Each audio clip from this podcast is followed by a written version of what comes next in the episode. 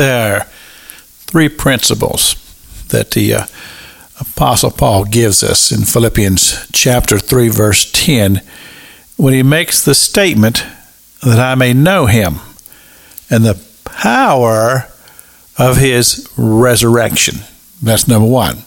The power of his resurrection. Understanding that if we don't believe that there is a resurrection after death, then we don't believe anything, really. I mean, just just forget the whole thing about doctrine, uh, the gospel. None of that has any significance at, at all if there is no resurrection.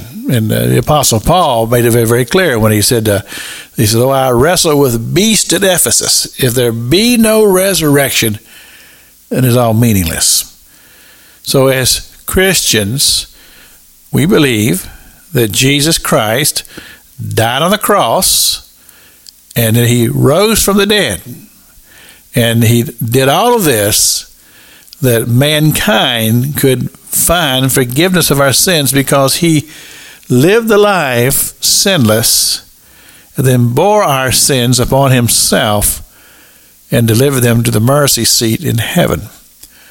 So we believe in resurrection. We believe in resurrection power. But the second principle that he gives us here is the fellowship of his suffering.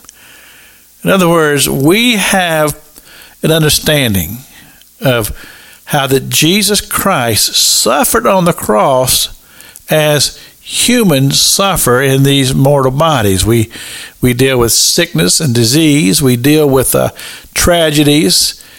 We deal with things that happens to our bodies, and we understand what suffering is about. We understand what its suffering is about in the in the human element, dealing with emotional things and psychological things. All of these things that we deal with as humans. Jesus experienced it all. And so now, as he is there on the right hand of the Father as our advocate attorney, he has great empathy for what it's like to have lived in a human body.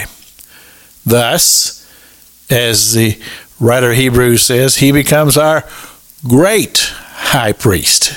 He's our great high priest because he experienced what we've experienced.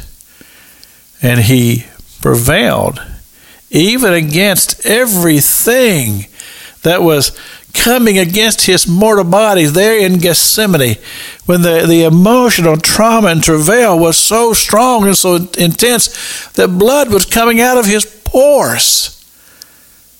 And there in the garden to say, Not my will, but thy will. And uh, he said those words when he said that uh, the spirit is willing, but the flesh is weak. Saying that the things that we deal with in this flesh, but we understand his sufferings and we we have empathy because of it. And he has empathy because he experienced it. That we may be conformable into his death and to say, look, look here, this world is not what matters. What matters is the world to come, the life to come.